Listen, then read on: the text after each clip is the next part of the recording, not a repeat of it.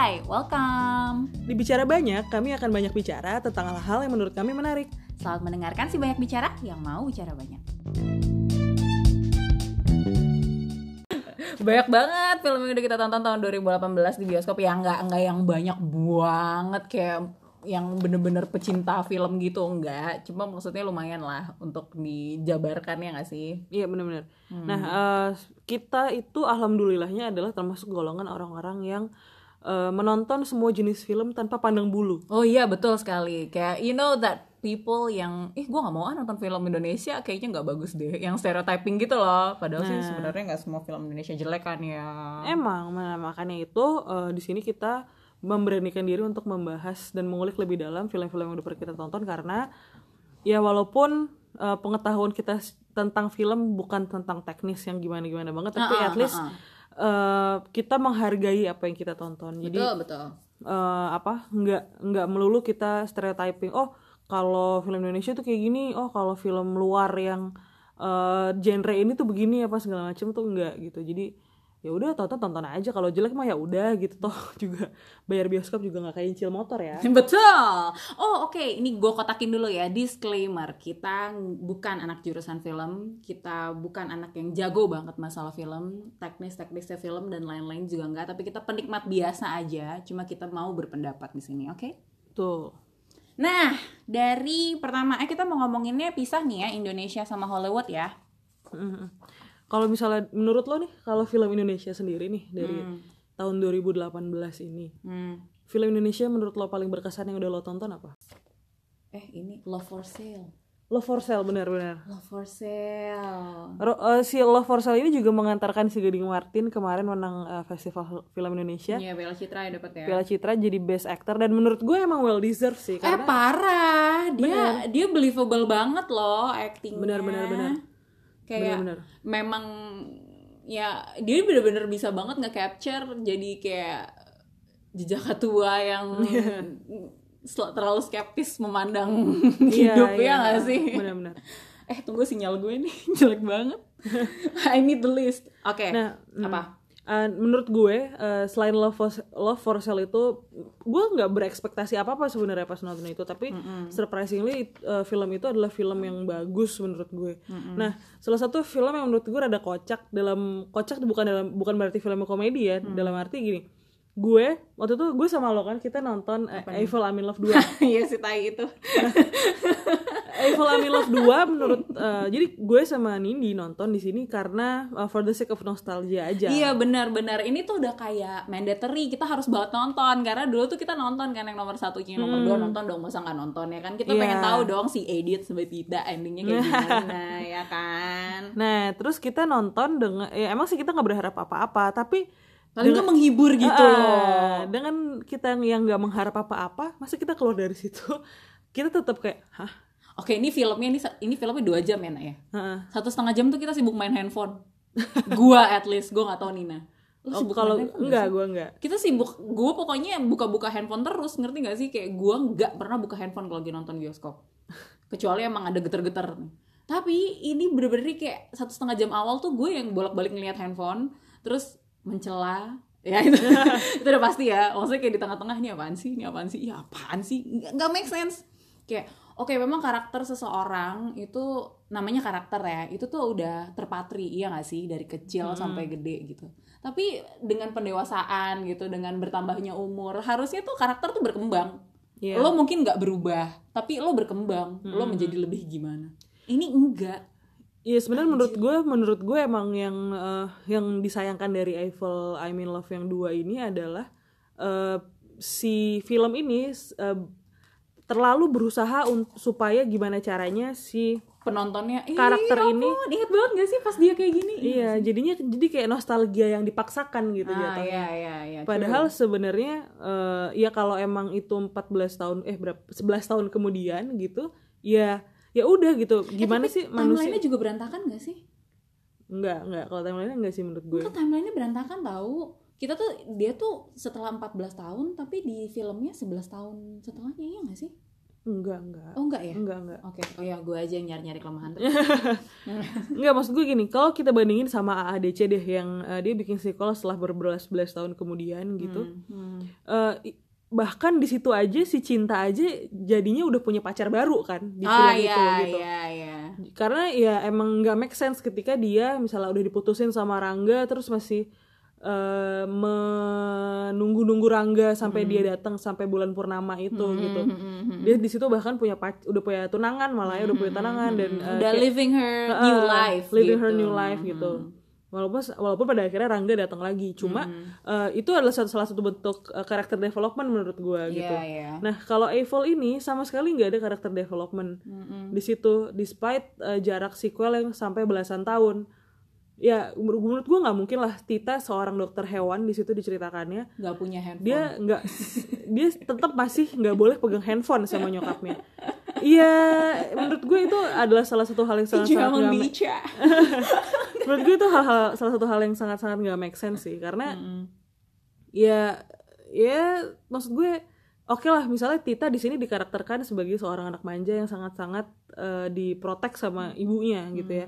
Punya orang tua yang overprotective gitu tapi eh, gue rasa tingkat over, apa eh, cara overprotective itu akan akan berkembang seiring berjalannya waktu apalagi Dan udah umur dan Ah, bertambahnya umur. seiring, sering berjalannya waktu dan bertambah umur apalagi belasan tahun gitu. Jadi menurut gue harusnya eh, apa ya mungkin bisa dibikin eh, perkembangan karakternya lebih lebih believable lah gitu.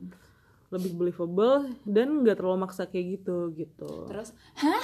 Kita sekeluarga mau pindah ke Paris. Itu bodoh banget. Sumpah tuh bodoh banget. Anjir, ini kita lama banget ngomongin Eiffel. Soalnya emang kalau mau ngedik Eiffel tuh isinya emang celaan semua. Oke, kita ngomongin yang lain lagi ya. Ada film apa nih? Dilan. Lo nonton Dilan gak coy? Dilan 990. nonton nonton nonton nonton Gue nonton Dilan jam pulang sekolah dan gue barengan sama ABG-ABG. Oh, oke Jadi setiap Iqbal muncul mereka memekik. Sebenarnya gue pun iya tapi dalam hati aja. oke Oke, gue bukan a fan of uh, PD Bikes novel ya. Gue baca memang Dilan semua novelnya gue baca. Gue beli e-booknya. Tapi gue memang nggak suka sama karakternya Dilan. Ya mungkin karena gue ya sudah tua kali ya. Jadi gue nggak suka sama remaja-remaja yang reckless gitu. Yang cara melindungi orangnya dengan menghancurkan orang lain. Yang kayak gitu-gitu ngerti gak sih? Itu gue nggak suka yang kayak gitu. Tapi orang-orang found it romantic. Jadi ya ini balik lagi ke selera ya. Jadi waktu nonton Dilan juga gue nggak yang impress banget, tapi eh, cukup menghibur sih ya karena mereka semua cakep-cakep, dah itu aja kalau gue. Kalau menurut gue Dilan itu sebenarnya eh, apa ya menjual s- eh, jadi dia menjual banyak hal. Hmm. Kalau misalnya untuk anak-anak muda, anak-anak ABG gitu Hmm. ya, yang, yang lu bilang tadi yang baru pulang sekolah nonton Dilan, dia menjual kegantengan si Iqbal Oh ya, gue pun kejual. dan kecantikan si eh, Vanessa. Vanessa, gitu. Hmm. Tapi kalau untuk eh, umur-umur eh, yang udah 30 tahun ke atas gitu ya, Nostalgic ya. nostalgic Hmm, gitu Eh, ngelihat si Dilan nelfonnya pakai telepon umum diboncengin naik Vespa Hmm, terus eh, makan kerupuk dan segala ya jam sekarang juga makan kerupuk sih Iya, cuma maksud iya, gue ya you iya, know maksudnya eh, ya, cara ha. PDKT zaman Iya, dulu iya, lah iya, gitu ha. nah itu ada ada banyak hal yang bisa dijual gitu Hmm. sama Dilan that's why menurut gue kenapa film ini disukai begitu banyak orang karena ini bisa bisa relate ke banyak orang gitu Lo sendiri suka? kalau gue sendiri gue jujur eh, gue apa ya gue At least lo enjoy nggak nonton gue cringe gitu Oh, iya, iya. nontonnya Iya, Eh, iya, iya. tapi gue nggak bilang itu jelek menurut gue Hmm, apa iya, iya. kayak I can see why people like it gitu. Hmm, tapi tapi, somehow alasan tapi- itu tidak membuat gue ikutan like ah, it. ah, ah. tapi menurut gue film itu nggak jelek sama sekali nggak jelek. Hmm. Iya, Film- iya. menurut gue film itu bagus dan gue enjoy nontonnya terhibur. Cuma ya you know nggak nggak menjadikan gue terus kayak aduh Iqbal aduh apa? Kayak ya ya udah oh bagus nih filmnya bagus gitu. Tapi ya udah gitu. tapi gue mengerti kenapa Dilan bisa menjadi film terlaris di 2008 Iya, eh, film iya. Indonesia terlaris, terlaris di 2018 Oh dia paling banyak ya? Iya 6 juta? 6 juta lebih 6 juta sekian Oh, Wow. gitu Oke. Terus apa lagi ya Indonesia, Indonesia. Teman tapi menikah. eh Kita nonton bareng nih. iya teman tapi menikah gue nggak baca bukunya sih gue nggak baca Gua juga bukunya nggak baca. dan eh, apa namanya gue hanya nonton itu menurut gue sebuah tontonan yang ya udah lo tonton sambil lalu gitu. Jadi bukan film yang jelek tapi bukan film yang bagus juga. Tapi j- jatuhnya cenderung forgettable aja sih. Iya benar benar forgettable. Benar. Hmm, karena ya udah gitu aja. Walaupun udah yang gitu keluar doang. dari situ jadinya si Adipati sama Vanessa pacaran beneran kan? Ah, jadi ini ya eh, ke dalam karakternya sangat terdalam gitu ya masuk ke ra- merasuk ke relung jiwanya mereka ya nih ngomong-ngomong cuma ya gitu eh, menurut gue itu ya ya udah ya udah aja. Cuma kalau dibandingin sama Eiffel gitu ya masih mending temen tapi mending ke mana-mana. 2018 Indonesia do you watch horror? No. thriller horror? Nggak nggak. Gue nggak nonton. Kalau gue memang menghindari genre itu karena gue tidur sendiri jadi jadi gue tidur sendiri terus jendela kamar gue tuh gede banget gitu. Terus belakang rumah gue tuh eh, sekolahan. Ya emang emang udahlah gue emang penakut jadi gue nggak nonton. Jadi maaf maaf ya kalau di sini nggak akan ada pembahasan masalah film horor apalagi dari Nindi. Cuma kalau gue sih eh, gue nggak nonton horor tahun ini. Hmm. nggak ada alasan tertentu atau alasan spesifik sih. Cuma emang eh, ya gue agak nggak tertarik aja sama sama film-film horor yang keluar tahun ini gitu. Oke, kalau terakhir nggak ada level pengabdi setan gitu eh tapi eh banyak loh film horor yang bagus tuh. Ada kafir Oh iya, bagus. Iya makanya banyak. Cuma gue yang sebelum iblis menjemput. Ah, ah, ah. Hmm. cuma gue emang nggak emang nggak ya nggak tau nggak tertarik aja. Maksudnya di sini tuh gue nonton film Indonesia tapi gue nggak yang mandatory setiap film Indonesia keluar gue harus nonton gitu. Jadi gue nonton yang oh yang kira-kira pengen gue tonton aja gitu. Kalau horor sih ya sebenarnya sama sih. Gue juga not a big fan of horror cuma Hmm. ketika ada horor-horor yang dirasa fenomenal gitu ya gue ya gue nonton sama kayak pengabdi setan gue terakhir nonton horor itu Indonesia mau- maupun Hollywood ya. Hmm. itu kayaknya pengabdi setan deh. Eh enggak enggak enggak A Quiet A Place Quiet masuk Place horor masuk loh. horor cuma menurut gue itu nggak Nah, horor cuma sih kita Indonesia itu grown up dengan keyakinan bahwa setan itu bukan monster, setan itu lebih ke kayak pocong dan lain-lain gitu. Jadi gue kalau sama monster gue nggak takut. Jadi gue masih nonton tuh kalau kayak A Quiet Place. Mhm. Gitu. Iya, jadi kalau A Quiet Place walaupun dikategorikan horor cuma menurut Nggak gue pribadi Indonesia. eh, horornya itu ya karena kalau Gak monster, relatable. kalau monster kan ya ya udah ya maksudnya enggak Iya kalau anak-anak bule kan dia memang dari kecil biasanya takutnya sama monster ya. Oke, dan Wiro Sableng. Wiro kita nonton Sableng. bareng nih, kita nonton bareng nih. kita bandingin Wiro Sableng sama Buffalo Boys deh Oh iya bener ya. jadi Gimana, eh, Wiro Sableng sama Buffalo Boys itu menurut gue eh, adalah dua film yang sebenarnya sama-sama bisa menjadi epic harusnya oh iya. dan eh, dua-duanya tuh ada plus minusnya Hmm. Eh, plusnya di Buffalo Boys tidak ada di Wiro Sableng. Plusnya di Wiro Seperti- Sableng tidak ada di Buffalo Boys. Seperti gini, Buffalo Boys eh, dari segi set, dari segi efek dan segala macam menurut gue bagus banget visually. Oh iya dia visually bagus banget sih. visually parah. bagus banget. Kayak gue nggak nemu ininya deh kayak uh, kemengslekan CG-nya. Mungkin gue nemu tapi kayak nggak ke notice ganggu, banget. nggak Heeh, ganggu. Nah, eh, berbeda dengan Wiro Sableng. Wiro Sableng menurut gue CG-nya itu agak ganggu ya. Iya gitu. Kayak, CG-nya agak ganggu dan eh, apa namanya eh, visually masih kalah dari Buffalo Boys. Tapi kalau dari segi cerita, Wiro Sableng bagus nih. Apa eh, apa namanya? lebih dieksplor karakter-karakternya gitu-gitu ya. Terus nggak seringan, maksudnya nggak secetek Ya. Buffalo Boys. Nah, Buffalo Boys nih dengan dengan setting yang udah sebegitu bagus dengan eh, apa namanya? eh plot yang sebenarnya bagus gitu menurut gue gitu. Inti ceritanya sebenarnya bagus cuma somehow nggak digali lebih dalam gitu dan jadinya dari segi cerita menurut gue agak lemah sih. Nah, gue baca beberapa apa namanya komen-komen orang-orang yang udah nonton Buffalo Boys, tapi banyak orang yang kayak mempermasalahkan, eh ini kan penjajahan Belanda, kenapa bahasanya pakai bahasa Inggris? Kalau gue sih nggak nggak masalah ya main kayak gitu. Yang penting kan eh, bahasa yang mereka gunakan itu masuk gitu loh ke yang nonton. Iya. Kita ngerti gitu, yang penting. Jadi kayak gitu-gitu tuh harusnya bukan jadi masalah sih. Cuma itu banyak yang dibicarakan sama orang-orang gitu. Dan sayangnya Buffalo And that exact people nggak masalah orang Wakanda ngomong bahasa Inggris ya. Nah, padahal kan harusnya abu abu abu, ya kan. Nah, cuma mm, si apa namanya? Gua melihat eh, Buffalo Boys itu sebenarnya harusnya nggak deserve dapat penonton yang sesedikit itu sih. Iya benar-benar. Kita tuh sampai jauh banget nggak sih nyari Buffalo Boys? Iya karena saking dikitnya uh, teater yang, yang Kayak maksa gitu ke muter. ke ke CGV Depok. Kayak ih, karena cuma itu doang Heeh. yang ada waktu itu. dan yang nonton sepi banget. banget. karena sebenarnya ya itu eh, film ini emang banyak kekurangannya di sana sini cuma menurut gue eh, ini bukan Visually film pleasing vis- sih? ini visually pleasing. visually pleasing dan memang sih ada karakter-karakter yang yang menurut gue nggak penting, Nggak penting, dan yang gitu. aktingnya jelek juga ada yang Iya. depannya M eh gue nggak gue nggak holding grudge ya sama si cewek ini gitu dia banyak banget bisa mendeliver karakter-karakter yang bagus di film-film yang lain atau sinetron yang lain tapi di sini dia jelek banget Mm-mm. dia ganggu banget sumpah dan sebenarnya maksud gue eh, apa namanya si dari segi skripnya juga gue gak ngerti yang waktu kan eh, ini spoiler alert ya maksudnya karena kita di filmnya- sini kayak ngomongin spoiler deh. Karena orang yang nggak ada eh maksudnya karena filmnya udah udah lewat jadi ya ya udahlah ya gitu. Hmm.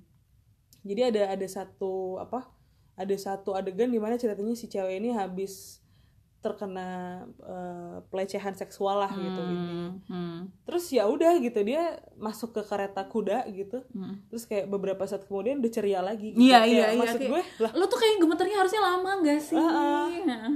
kayak terus lah ini gimana sih Gi- maksudnya kayak nggak nggak apa ya eh, nggak believable lagi jadinya struggle-nya apa segala macam Kita bisa nyalahin ceweknya, tapi mungkin saja ini kesalahan dari sutradaranya. Lah iya makanya gue bilang mungkin skripnya tadi. Oh, Kan iya, mungkin iya, di iya. skrip maksudnya harusnya eh, di di adegan selanjutnya dari setelah dia Masih dibawa, itu masih kebawa feel ininya Ah, ya. Hmm. mungkin loh tapi gue ya. Oh ngomongin jeleknya Wiro Sableng ini sumpah ini nempel banget di gue. Ini hal yang sangat tidak penting sebetulnya tapi menurut gue ini penting. Bajunya si Marsha Timothy ganggu banget payatnya sis sumpah gak bohong kayak gini deh lo pengen eh, feel-nya dia tuh Dewi yang jago berantem gitu jadi taruhlah lo tuh ngelihat dia kayak mm, Bibilung gitu Mm-mm. ya kan Bibilung tuh punya baju yang flowy you know rambutnya ini bajunya kalau misalnya yang denger anak bukan anak 90-an gak ada yang tahu Bibilung itu siapa Eh, you have Google, you search. gua gak peduli. Kalau mau tahu Bibilung, gua gak mau jelasin. Nah, jadi Bibilung ini tuh punya baju yang enak gitu loh untuk dia berantem, ngerti gak? Untuk dia Iya, iya, menyalurkan tenaga dalam ke Yoko. jadi kayak kalau yang ini tuh ganggu, kayak dia pengen terbang-terbang tuh kayak payatnya tuh kayak kaku, ngerti gak lo? Payatnya tuh membuat dia geraknya jadi tidak se-flowy itu dan tidak seleluasa itu. Karena baju dia tuh walaupun memang yang roknya tuh flow megar bagus Hmm. gitu, bahannya ringan, tapi bagian payat-payat di badan itu tuh ganggu menurut gue. nggak enak coy. iya iya Masa sih lo nggak janggal lihat itu? gue biasa aja sih Ah, enggak kalau gue gue justru rada ganggunya adalah eh, ngelihat make upnya Sinto gendeng coy oh iya dia jelek sih, bagian keriput-keriputnya tuh jelek itu sih. nge- itu ngeletek ininya Iya, apa. Iya jelek eh, sih, make jelek apa sih. eh, gue gak tau dia mungkin pakai tempelan-tempelan biar kelihatan tua Ah, gitu kan tapi kayak jelek sih. itu ngeletek gitu loh jadi kalau misalnya di- lagi di zoom itu kan bioskop layarnya segede-gede gaban ya Ah. jadi kelihatan banget gitu Ah, kelihatan banget iya, itu tuh jelek mau tuh. ngeletek gitu Iya iya. make up ya On the other hand, kita punya Hannah Al Rashid dong di Buffalo Boys didandanin Yes. sejelek mungkin. Yes. Dan dia tetap oh my god, itu bagus banget sih sebenarnya. Make upnya bagus banget. Make up- makanya gue bilang Hmm. Buffalo Boys itu secara visual itu Pleasing. itu bagus gitu bagus banget cuma sayangnya adalah yaitu eh, cerita dan beberapa karakter tuh menurut gue sangat-sangat lemah di situ gitu Eh, peng apa ya pe- penggaliannya Nah, tuh iya, nggak hmm. nggak dalam gitu padahal sebenarnya menurut gue eh, apa ya eh, ini bisa dibikin ini bisa jadi sesuatu yang bagus banget kalau Hmm. emang bener-bener di, di digarap secara oke banget lah gitu Hmm, terus ceritanya dia karena promonya juga kurang gak sih? ya promonya kurang Hmm. kalau Buffalo Boys tuh mungkin kesimpulannya adalah dia eh, apa ya pengen memasukkan semua konflik ditumpuk jadi satu di situ jadinya Maksa malah. maksa Hmm, gitu hmm, jadinya eh, nggak nggak apa ya nggak total lah di di di eh, galinya per per konflik itu gitu hmm, hmm. Terus moving on to the next film, Aruna dan Lidahnya. Lo nonton nggak? gue nggak nonton Aruna dan Lily. gue nonton Aruna dan Lidahnya. Itu bagus ringan. Dia tapi cepet banget turun layarnya. Dan itu menurut gue agak sedih. Lo salah satu kontributornya kenapa dia turun layar. Karena nggak ada yang nonton. Dia tuh eh, apa gue baca novelnya Aruna. Tapi gue nggak gerak dari halaman berapa ya? Gue lupa. Ini baru chapter pokoknya gue baru kayak nggak nyampe 50 halaman tuh gue udah nggak mau lanjut lagi novelnya. Untung gue nggak beli gue pinjem. Soalnya eh, itu mm, bosenin gitu ceritanya. Gimana ya? Nggak enak deh pokoknya. Mhm. jadi gue waktu nonton tuh ekspektasi gue tuh eh, low aja karena novelnya begitu. Eh tapi ternyata filmnya menyenangkan bu. Oke di kita nggak akan kita nggak kita nggak boleh mengekspektasikan cerita yang berdinamika apa gimana gimana enggak di situ nggak ada. Tapi dia em, apa ya menghibur. Hmm. menghibur terus udah gitu eh, semuanya niat. Nge-shoot makannya niat terus menjelaskan ini dari mana kayak gimana gimana. Terus ininya itu niat. Karakter karakternya Amin come on yang main siapa aja sih? Nah si Oka si Dian Sastro Hana Niko semuanya bagus banget actingnya.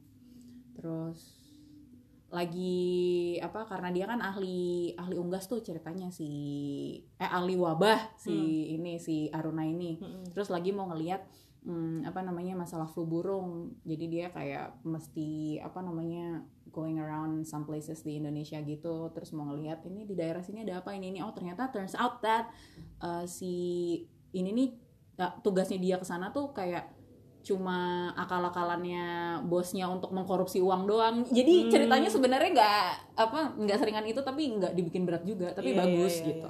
gue suka. What to expect nih di film-film tahun 2019 kita ngomongin yang film Indonesia dulu ya. Oke. gue baca list nih. Ada di idntimes.com ada 13 film Indonesia yang bakal tayang di tahun 2019 ada film horor Marsha Arwan Jeffrey Nicole skip gue tuh. terus keluarga Cemara mau nonton gak lo? Mau aja. gue mau sih Gua mau gue mau banget nonton kayaknya bagus gue liat trailernya sih bagus lo udah nonton trailernya belum? Belum belum. Oh trailernya bagus. Jadi cerita ini sebelum ada Agil, waktu mereka oke. masih baru-barunya bangkrut. Haha. Jadi di sini oh, kondisinya adalah si Abah masih menyalahkan dirinya gitu. Mm-hmm. Ah, kenapa sih gue kayak gini? Kenapa gue mau bawa anak-anak ini ke kehidupan yang tidak lebih baik gitu. Terus ada tiga Shandy Aulia perjanjian dengan iblis skip ya gue. Hmm. Terus lagi-lagi Ateng skip gue. Preman pensiun lo mau nonton? Enggak. Enggak gue juga kayaknya. Terus tabu horor skip gue. Mata batin dua. Lo nonton mata batin nggak? Enggak. Enggak gue kalau horor jelas nggak nonton sih. Terus kayaknya berisik gitu deh. Jadi gue waktu itu pas nonton Milih Mamet itu iklannya mata batin. Hmm. Berisik banget kan gue emang sengaja nggak lihat layar gitu karena gue nonton sendiri juga dan itu udah malam juga dan gue emang nggak bisa gitu kan kayak gue tuh visualnya terlalu gitu deh. Nah jadi gue tuh sambil ngeliat handphone tuh sambil dengerin trailernya kan Hmm. trailer tuh berisik banget jedar jedar jedar jedar gitu loh kayak dar dar dar gitu loh banting banting apa terus yang ada kayak kayaknya nonton ini bakal traumatis banget terus ini ada After Matthew ini filmnya Era Pictures. Era Pictures tuh sering banget ngeluarin film loh anyway. Iya duitnya banyak. Iya, tapi maksudnya ya kalau duit ya maksudnya ngeluarin tapi kalau nggak ada yang Iya. balik modal kan sayang juga. Ada lagi Say I Love You ini kayaknya nggak seru ya. Terus Sandy Aulia dan Dodit Mulyanto. Judulnya cinta itu buta. Aduh gue nggak tahu deh ada lagi Sandy Aulia film horor skip ya udah pasti terus film Iqbal Rama- Ramadan Bumi Manusia pernah dengar nggak lo ini Itu yang diambil dari novel Pramudia Anantatur kan. hmm, oh gue nggak tahu gimana tuh Gue nggak baca bukunya sih. nah tapi maksudnya apa yang lo dengar dari situ I- eh, pokoknya yang intinya yang gue tahu dari film itu adalah eh, dengan si si Iqbal di cast jadi eh, apa pemain di situ menimbulkan kontroversi yang cukup besar. Oh karena orang mikirnya dia nggak bisa acting Iya. Oh, oke. Ah, terus terakhir terlalu tampan. Nah, ini terlalu tampan. Jadi sebelum kita bikin podcast ini tuh gue lagi mempersuasi si Nina nih untuk baca webtoonnya terlalu tampan. Jadi terlalu tampan ini tuh eh, bego sebenarnya ceritanya gitu. Kayaknya akan lebay juga di layar kacanya. Eh, layar kaca ya? Eh, layar lebar. Layar lebar.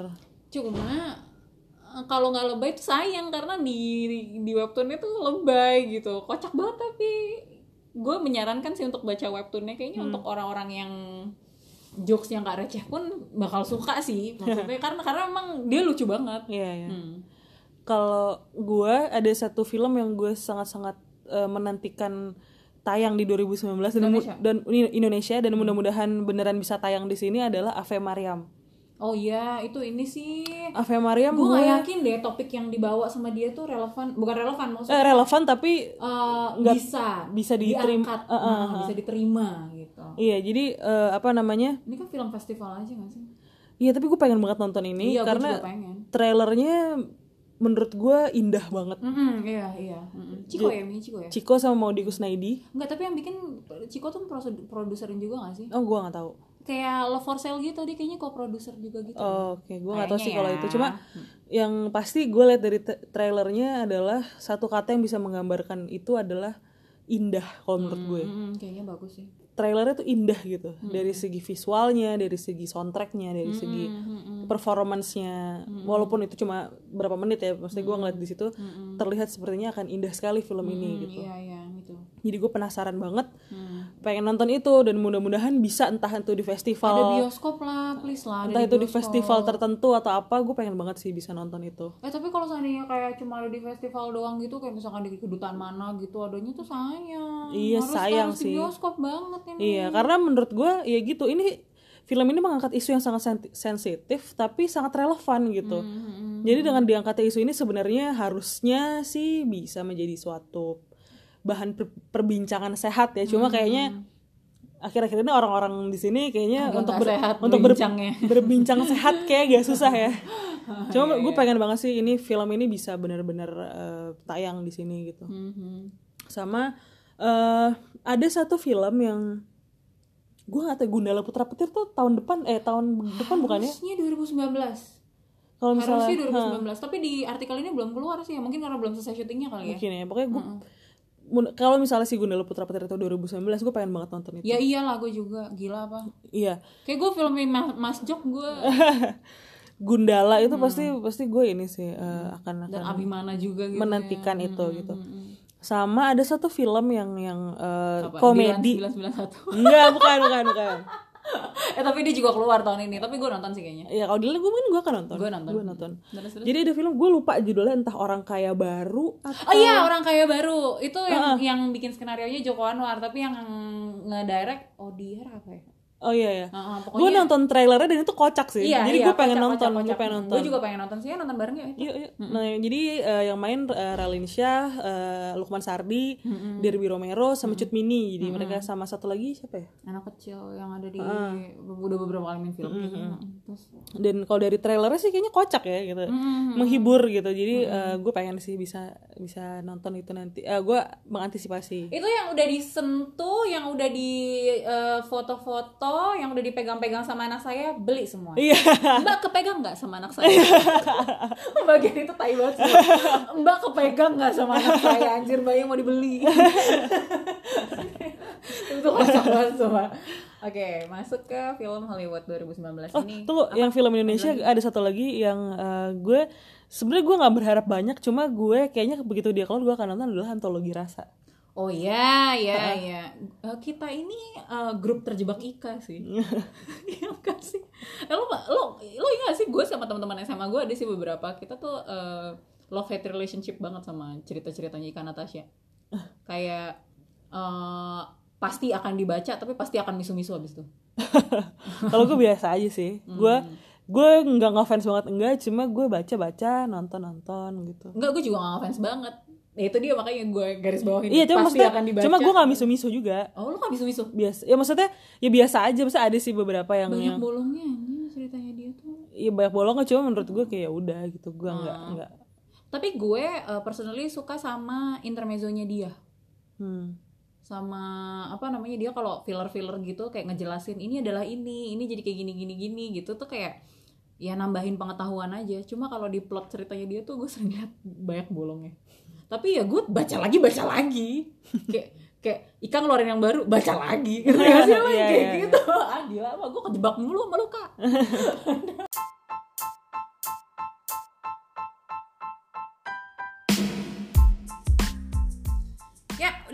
film lokalnya 2018 segini dulu karena mau yang kita tonton juga gak terlalu banyak ya. Mudah-mudahan teman-teman yang dengar bisa mengambil intisari dan manfaatnya at least buat ya referensi-referensi film apa yang mau ditonton ya gak sih? Tuh. Mm-mm. dan mana tahu kita sependapat jadi sambil dengerin sambil iya tuh iya tuh gitu. Iya, gue kalau dengerin podcast suka gitu tuh. Iya tuh iya tuh ngomong sendiri ambil nyetir gitu kan. Kayak kita berkoneksi. Asik. Oke, ntar kita bakal ngomongin uh, tentang film-film tahun 2018 tapi yang Hollywood versionnya. Setelah ini, eh di podcast di podcast selanjutnya. Ditunggu episode berikutnya ya. Oke, terima kasih semuanya. Thank you. Bye bye. bye.